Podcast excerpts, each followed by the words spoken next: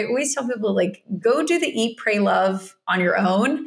You know, come into the conversation saying I like apples, I don't like oranges. So that when you get in those conversations, they say, but look at the orange. Look at how juicy it looks. That you're not like, maybe I do like oranges. Maybe I could learn to like oranges. That you, you know, you've done the work to say, no, I've really thought about it either on my own or with a coach or with a, you know, trusted friend or family member.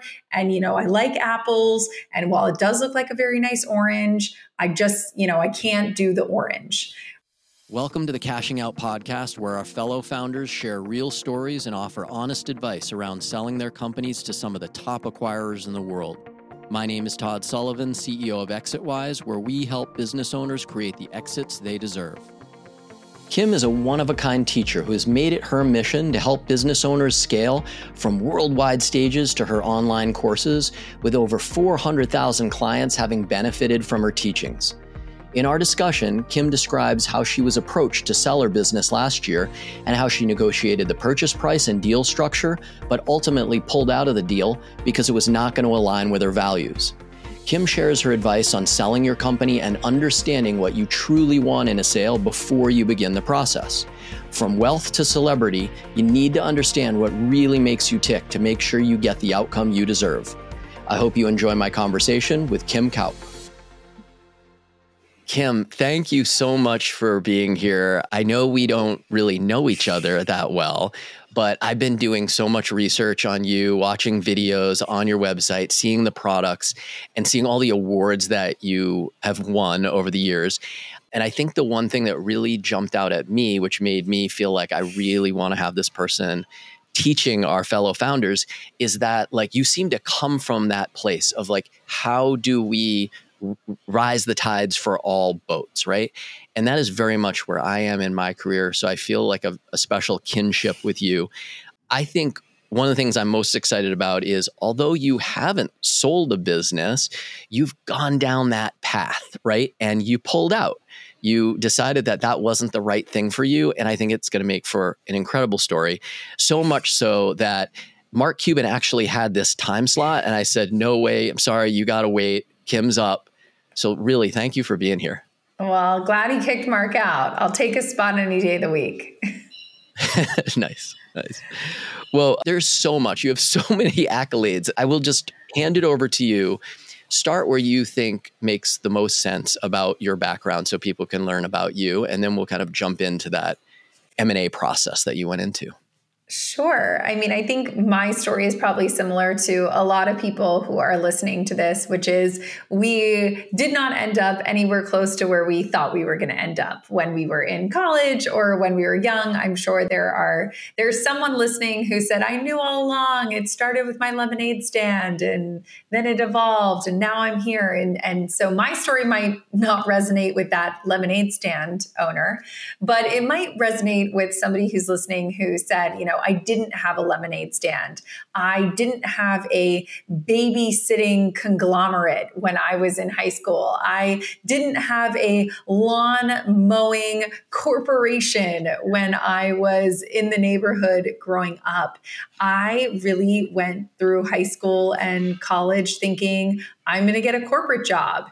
It's going to be awesome. My goal is a corner office. I want to move up the ranks in corporate. And entrepreneurship is really something that found me, which is why I always tell people, you know, I'm a bit of an accidental entrepreneur. It's not something that I dreamed of. It's not something that I studied. It's not something that was a huge goal of mine. It was just a great opportunity, something that found me, that resonated. And I went, what the heck? Let's give this thing a try and give it a try. I did. And here I am 12 years later, continuing to have my own business and run it. And so I think it's just a story of, that you don't have to know from a very young age that you want to start your own business to have a successful business, that it can hit you whether you are 20 or 30 or 40 or 50 or 60. You know, it's never too late to start your own business if you have a great idea. Uh, that's great. For me, when entrepreneurs come to me or wannabe entrepreneurs come to me and say, Hey, should I start this business? I often say, Okay, wait, do you have a job? And they're like, Yeah, yeah, I have, I have a really good job. So are you deciding to either have that job or right? A start a company. Is that your decision?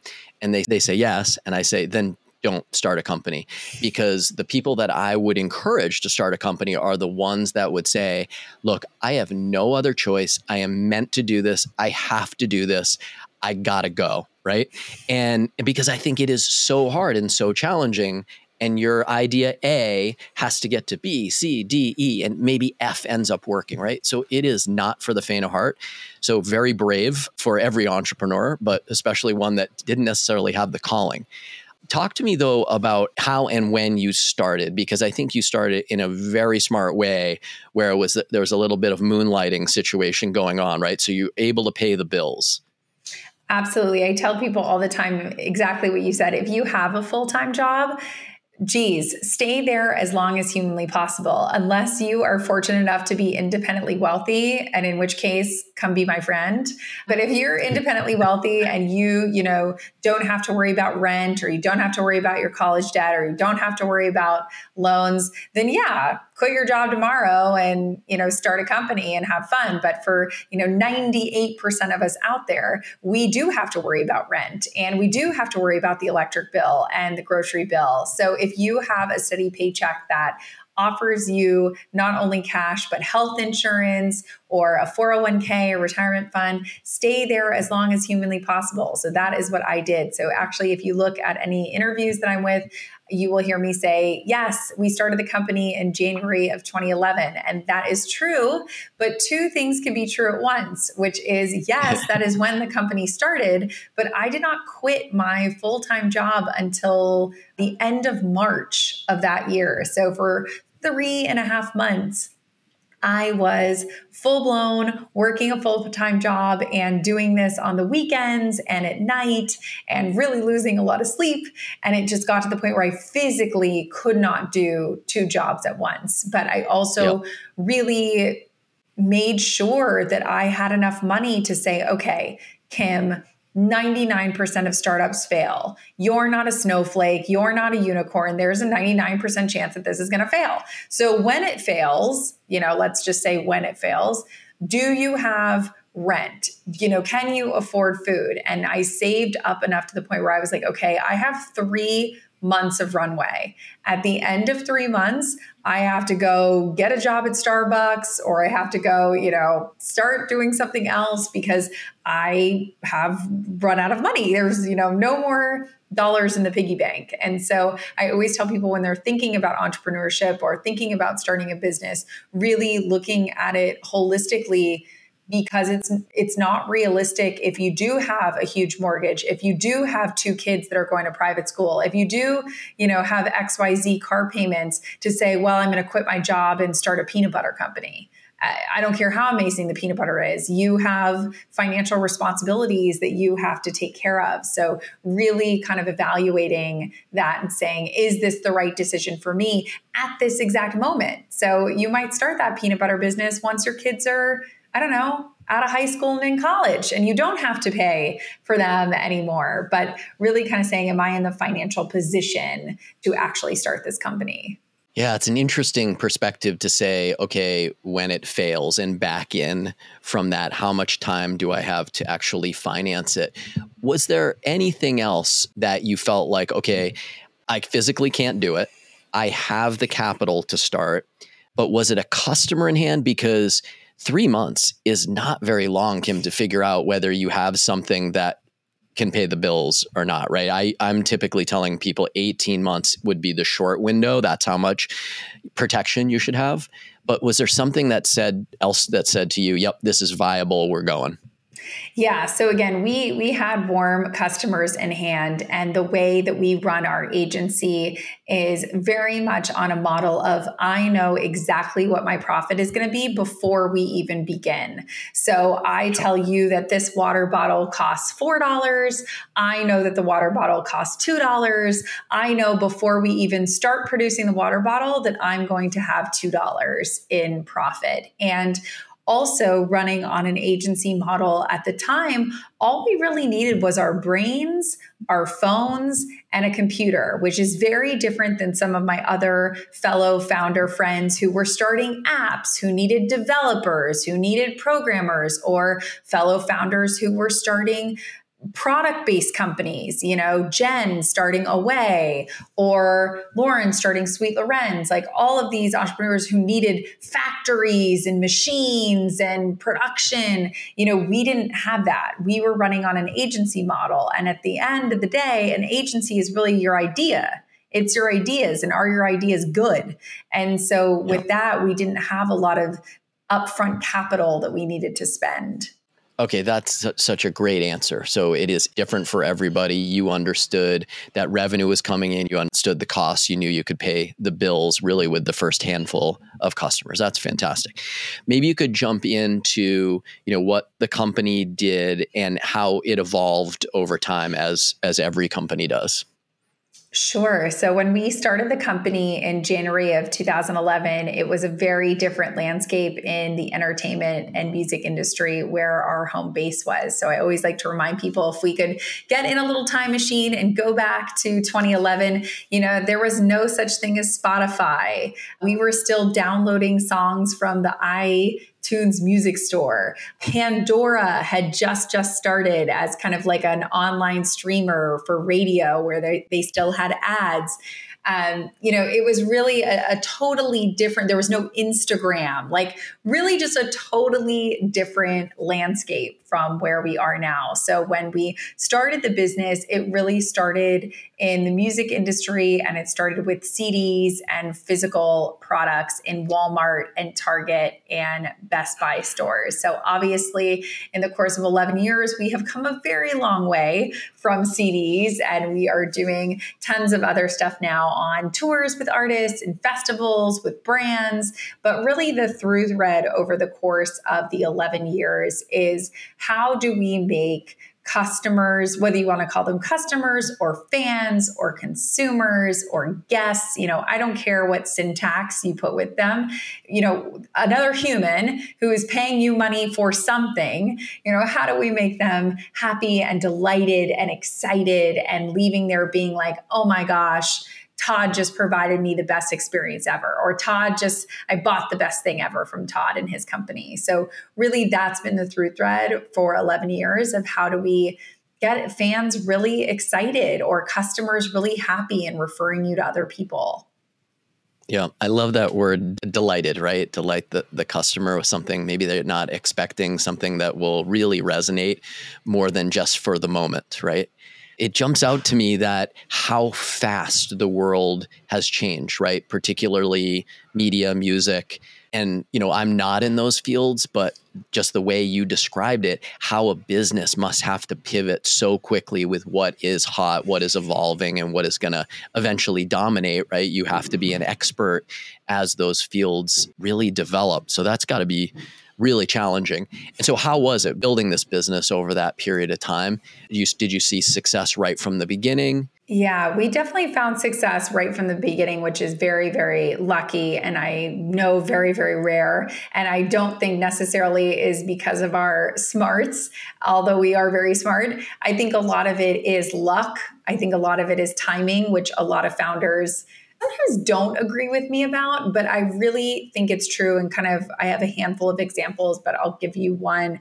You know, there was such a thing before Facebook called Friendster. There was such a thing before Facebook called MySpace. It had the same mm-hmm. features. You had a profile picture, you had a little description of who you were, you had a wall that friends could write on, you had status updates. Why did MySpace die and why did Facebook take off? Well, there's a million different factors, but one of them is just luck and timing you know, Mark hit it right by the college market. It felt safe. It felt, you know, so I always tell people you could have an amazing idea, brilliant idea, but it's it's the wrong time or it's just you didn't get that extra bit of luck. You know, most people don't realize that Lyft was actually launched before Uber why did Uber take off but Lyft didn't, even though Lyft was first to market? You know, we love hearing that with founders. Oh, you got to be first to market, but are you first to market?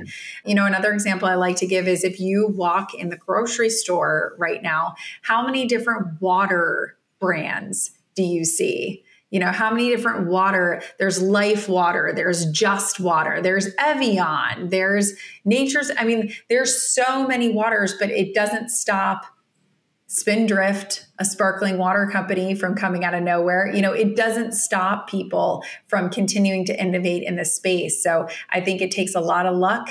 It takes a lot of just good timing. But we were very lucky from the beginning that we had success early, continue to find success, and you know, likewise with that success, brings a lot of offers for buyouts, brings a lot of offers for acqui-hires. And really, it's kind of up to you and, and your North Star of do you take those? And what does that look like? And what does that feel like? And I think that that's also an important conversation that a lot of founders don't have. We, we tend to just hear the success stories of, you know, so and so exited for a $100 million, so and so exited. And I always tell people that I have no, I know founders who have exited. I know founders who have made, you know, lots of money. And at the end of the day, they can be completely miserable. So it's really important that you find the right deal for you. Not all deals are created equal. There's a lot of different parts to a deal besides money, or there's a lot of different parts to the deal besides, you know, kind of the PR story of, you know, the yay, we exited. There's a lot more work that goes into it on behind the scenes. Okay, so you clearly have some personal experience with that. First, I completely agree with timing, right? There's so many great ideas where, you know, there's the wrong time and it doesn't work. And then somebody is in the right place at the right time with the right offer and, you know, it really clicks. And it isn't that it's just luck, right? There these are just very talented people that can actually pull this stuff off. So, but when you talk about these outcomes, right, that we hear about in the news, the big dollars. A lot of that, I think, is smoke and mirrors. That it's not fully understood what is the real outcome, not just financially, but emotionally. What are the things that founder or founding team had to give up to make happen? One of the things I see a lot of times is founders who raise lots of money right? And they're forced into this path of sometimes kind of unnatural growth. And then they're forced into an exit because, frankly, they're not going to meet a valuation target that they have to meet.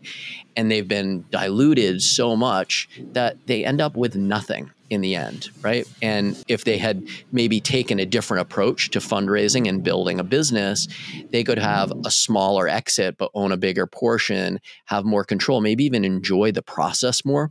It's a lot of kind of hindsight, but you know, you've clearly, you know, when you and I have talked, this is you've gone down this path. Something didn't feel right to you, and so you ended a process. And I'd love to dig into that as much as you're willing to share because I know our fellow founders. And did you say fellow founder friends? I love that, right? Fellow founder friends. They they are going to find themselves with an inbound offer, right? Somebody's interested in their business and what they're doing. They're going to be, you know, very complimentary. They're going to throw numbers around and you could get enamored with that situation but you're i, I mean I, I, say you're going into a gunfight with a knife and i probably shouldn't use that analogy anymore because it's horrible but it's kind of the truth we become great at building businesses right over our careers but when you go to sell a business that is a totally different skill set and something that we hope we can bring to to founders bring real expertise so when somebody is interested in your business and you start going down that path, a lot of things can go wrong. And I'm, I really don't know your story, but I would love to hear it from your perspective because I know we're going to learn something from it. Yeah, I mean, something that I always think about when I talk to, again, fellow founder friends that are thinking yep. about selling or kind of going down that LOI process or looking at that is kind of the two things that I always come back to is number one, are you ready to have a job? And what I mean by that is when you talk to most founders, they're always like, "Ah, oh, I hated, you know, being employed at, you know, they'll they'll name some firm or something like, "Ah, oh, you know, it was terrible working at Morgan Stanley. I had to get out." Or so I always say like, "Are you prepared for a job?" Because most of the time I would dare say you would probably know more than I would, Todd, but at least for the people that I've talked to, 90% of the time, they want the founder to stay.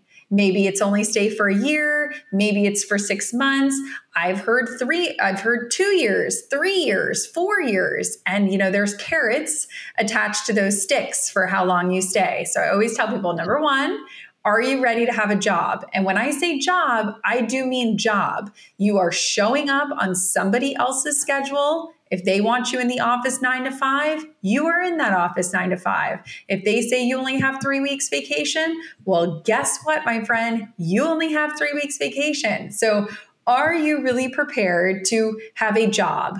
So, for some, amount of time six months, a year, two years, three years, depending on how the deal is structured. So, number one, are you ready to have a job? That's always like first and foremost. And number two, is the money enough to make a meaningful difference in your life? What do I mean by that? I mean, if I'm talking to someone and they say, oh man, Kim, boy, oh boy, I have $400,000 worth of debt from college and credit cards. Um, my mom is in a one bedroom apartment, you know, that she's barely making rent on. And I have the opportunity to pocket $900,000. I'm like, wow, do it pay off your loans, you know, oh my God, that will be such a meaningful change in your life if you are someone that you are happy, you know, you go on the vacations you want to go on, you run a business, you like it, you enjoy your staff, you enjoy what you're doing, and someone said, okay, I'm going to put an extra, let's just pick a number, million dollars in your bank account tomorrow. But there are aspects of your life that are going to get worse you only have two weeks vacation you have to sit in an office da da da. You know you might say to yourself well wait a minute. I'm going to have a million dollars and no time to spend it. And then i'm going to be you know clawing my eyes out for three years to get the to get the million dollars because it's going to hit in these different installments you know i'm going to I'm going to be miserable for three years. Then I would say, okay, well, look at that offer a little more carefully because if it's not going to make a meaningful change in your life, or it is going to make a meaningful change in your life and it's not a good, meaningful change, it's kind of like, oh man, I got to claw through the mud for three years. That's really hard. And I think that's something that a lot of people don't necessarily consider or think about. So I had a founder friend recently and their unfortunately their parent was sick with cancer. Now luckily they run their own business so they were able to move out to california where that sick person was was able to kind of be with them you know really kind of dig in and help out in a way that if that person had a 9 to 5 job that probably wouldn't have been possible. They probably would have had to stay where they were at and, you know, their employer just wouldn't have said, "Hey, you can't just pick up and you know, relocate and work on your own schedule. It's just not possible. And so when you really kind of zoom out and look at it that way, you know, everybody says on their deathbed, what do you remember? You know, when you're dying, you remember your friends, you remember your family. You don't necessarily remember the amount that was in your bank account. So really kind of look at what does your life look like? What does the time that you spend with friends and family look like and how might that be affected? Because I think that that's something that most people don't consider because it's cooler and more interesting for that like PR story. Like, oh, I'm going to be in Forbes magazine. Oh, I'm going to be an entrepreneur and they're going to write how I was acquired. It's going to be so cool. And it is going to be cool. It's going to be freaking awesome. You're going to like be on high, you know, busting open champagne glasses. But a week later, you know, when reality hits you like a baseball bat, it's going to be like, well, are you ready for the baseball bat? Because that's what I think is the the part that most founders don't think about. Kim, there's so much in there, so much valuable advice. I want to get back just to a couple things. You use you said LOI, right? And so that for for people that don't know, that is letter of intent. And that letter of intent is an abbreviated document that describes how somebody is going to buy your business or buy the assets of your business. And it is a negotiated document. And it's really, really important because that is the basis for creating a purchase agreement, right? That you will sign at the end that turns the keys over and gives you what you just described as the job. And so I want people to understand LOI when you talk about a job, I want to kick back a second, right? Because in my exits, I had jobs, I had founders that have jobs. I completely agree with you. It is a totally, totally different mindset, and you may or may not need to be ready for that. But what I like to tell our founders is that you need to describe when you go into a transaction what is your absolute happy path. And if it is, I want as much money as I can and walk away it's probably unrealistic. There's going to be a little transitionary period that you teach a buyer how your business actually runs. You're transferring relationships and contracts and whatever has to be kind of appropriately handed off, right? That's kind of one step. There is another where, well, we may be able to get more money for this transaction if you were to stay, like you said, two, three years, and you hit milestones. One could be just you remain employed and you get paid, and one could be you help build the business. So, all of that, those different structures, you need to understand them. You need to describe what you really, really want to the people that are representing you and to yourself, right? If you know, I am not somebody that is going to survive in that environment, I'm not going to be happy in that environment, do not sign up for it, right? Because you will you will be miserable. Now, on the flip side of it, I, I agree. I think I feel like we've had multiple conversations because we're saying very similar things in that if there's an opportunity to really change your life, I think our fellow founder friends are entrepreneurs that we need to think about it as a career path, not just I'm getting up to bat and I'm going to hit this grand slam and going to some, you know, island and swing on a hammock. That is not it. You're going to do this multiple times. And so I tell founders, if you can put a win on the board, like you said, pay off debt, help family, pay off a mortgage, materially change your economic life and get through whatever that earnout or employment obligation that you've made and start another company, right? And you're probably going to do that. And what we're seeing is many more people thinking about I don't have to be on Forbes.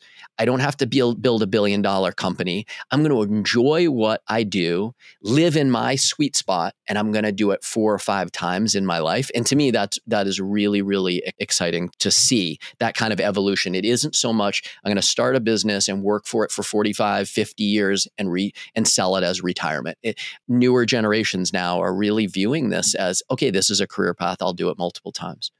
So I think we're saying the same thing, right? You have to make a real personal decision if this is right for you and understand the consequences of what life is going to be like, you know, afterwards. So I'm sorry to kind of interrupt, but you've clearly had this experience. Can you talk to us a little bit more about were you approached for sale or did you decide you wanted to market your business for sale? Yeah. So I think just to touch one more thing on that is really, sure. I always tell people, you know, whether you have to go like eat, pray, love on your own or whatever, like do the work by yourself or do the work maybe with a friend or a coach or something about what kind of your dream life looks like. Because when you get into kind of that negotiation process, the LOIs, et cetera, you know, we're all human. We, we all look at those cool, shiny things and, and get a little swayed, or, or maybe I could look like, you know, maybe I could like that. Maybe that would be yeah. like, I like what Todd's saying. He's very convincing. So I always tell people, like, go do the eat, pray, love on your own. You know, come into the conversation saying, I like apples. I don't like oranges. So that when you get in those conversations, they say, but look at the orange. Look at how juicy it looks. That you're not like, maybe I do like oranges. Maybe I could learn to like oranges. That you, you know, you've done the work to say, no, I've really thought about it either on my own or with a coach or with a, you know, trusted friend or family member. And, you know, I like apples. And while it does look like a very nice orange, I just, you know, I can't do the orange.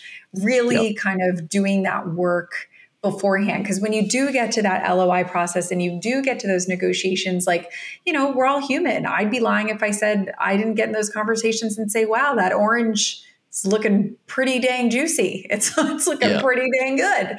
And so you know for me it was I was approached by another company who saw what we were doing and you know said we really like what you're doing and think it's really interesting and think it could be part of a larger movement that we want to make in the space.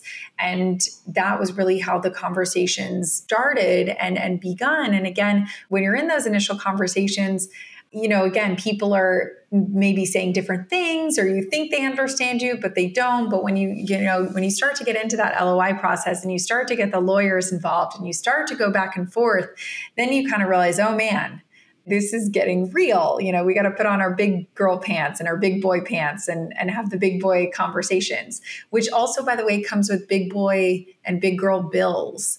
Uh, I learned yeah. very quickly that lawyers are not free. There's no free 99 pricing when it comes to legal. So you really have to, once again, say to yourself, how serious am I? You know, do I really want to do this? Because I always say if you're waffling, when you get that bill for $20,000, $25,000, you know, then you're going to go whoopsie doopsies because I got to pay this legal bill and I'm not even sure if I want to do this. So, really, yeah. again, doing that self discovery work first, because as much as I wish that we could pay lawyers with hugs and kindness, we cannot. I, I want to add to that in that when we try to get founders to say what they really, really want, right? Because you have to say it right out of the gates. This is truly the path that I want to take. On the financial side, we ask them to meet with financial advisors, right? And we do that. It's all totally free. And what you're trying to see is what is the plan that you want for the next period of time? And it could be through retirement and we do this routinely and what you end up seeing is that there's a number that makes a lot of sense that achieves the things that you want to achieve whether it's put kids through college or have a second home whatever those things are. And there's a number that doesn't achieve those goals.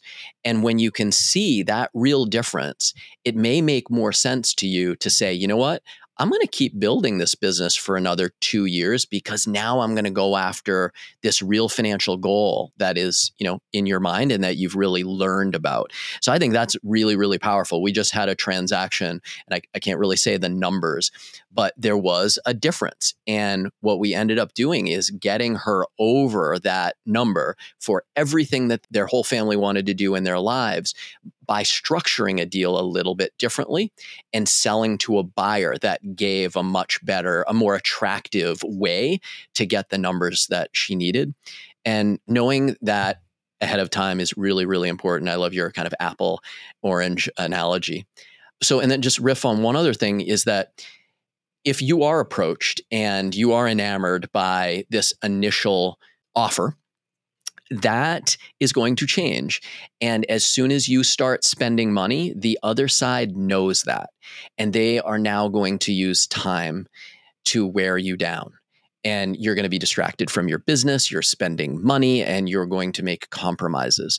And so I cannot stress enough going into that fight, that negotiation without real professionals that will prevent you from spending those dollars that will negotiate. It's really the investment banker that will say, hold on, I know this playbook that these guys like to play, and we're not going to let them play it. You're going to run your business. You're going to keep growing it until I come back to you with the exact thing you asked for. We are not engaging.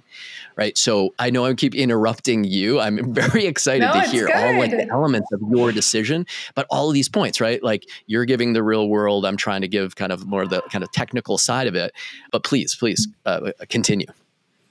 No, I mean, I think that the technical side, as you said, is is so important. So again, whether that is a company, an investment banker, a mentor, you know, you definitely you can't go in solo. You're not going to win the war as a single soldier. You know, you, you need your backup dancers. You, you need your you need your full squad to come in and, and help you with that. And I think that that's another thing that sometimes as founders we are so used to doing everything ourselves. We're so used to mm-hmm. rolling up our sleeves. We're so used to getting our hands dirty. We're so used to like, you need me to pitch in, like I'm there. You need somebody, I can do it. And I think that bodes really well for starting and growing and, and helping a business to flourish. But in this this particular arena, I think that it is one of also those things that you can get in a little over your head fairly quickly because this yeah. is not the time to roll up your sleeves and DIY it. It's just not the time and place. Yeah. So in yours, you received the LOI and you know you found okay i'm spending money here and you did it start deviating from apple to orange at some point is that what caused you to to say this is enough yeah. And listen, it's really that give and take as well. So, as you said, if you go in with hard and fast rules, you know, I want a million dollars and I want it wired to my account two days after we sign this, and I'm never going to go into your office, you know, that's probably not a good way to go into it. It's a conversation. There's going to be a give and take. You're going to give a little, they're going to give a little. You're going to have to suffer, they're going to have to suffer, you know, so it's, it's a little bit of that. And I think what happened with us is just as we were going through the LOI, as we were going back and forth. There were just a couple points and I think any founder who has kind of walked in these shoes will know there are a couple deal points that just keep you up at night. That you're just kind of like, ugh. Or, or if anyone hasn't been in that frame reference, I'll give you something else. If you've ever been dating someone and you see like one or two red flags, and you're kind of going to bed at night and you're like, but he's really nice. Oh, but he is really cute. And like he is funny.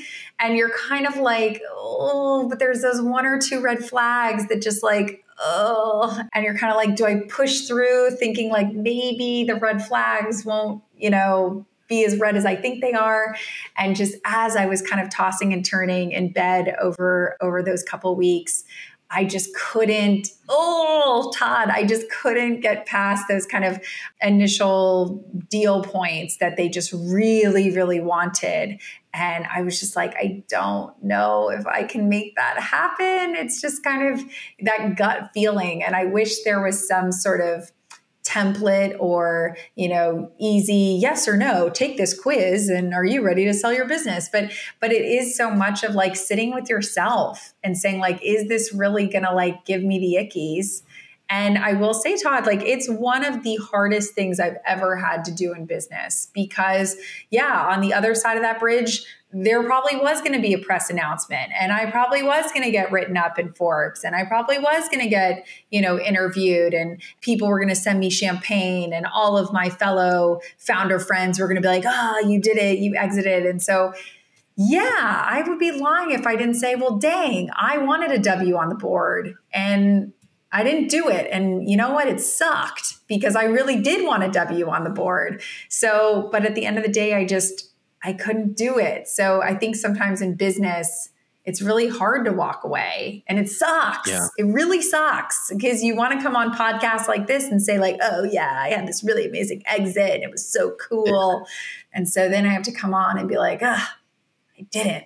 I took the L in the end, but it's it's an L that I can sleep with, which I think also counts for something and you still have your business, right? The business yes, that you yes. love, right? And you're growing it. And so it's not kind of the end of the world to pull the plug.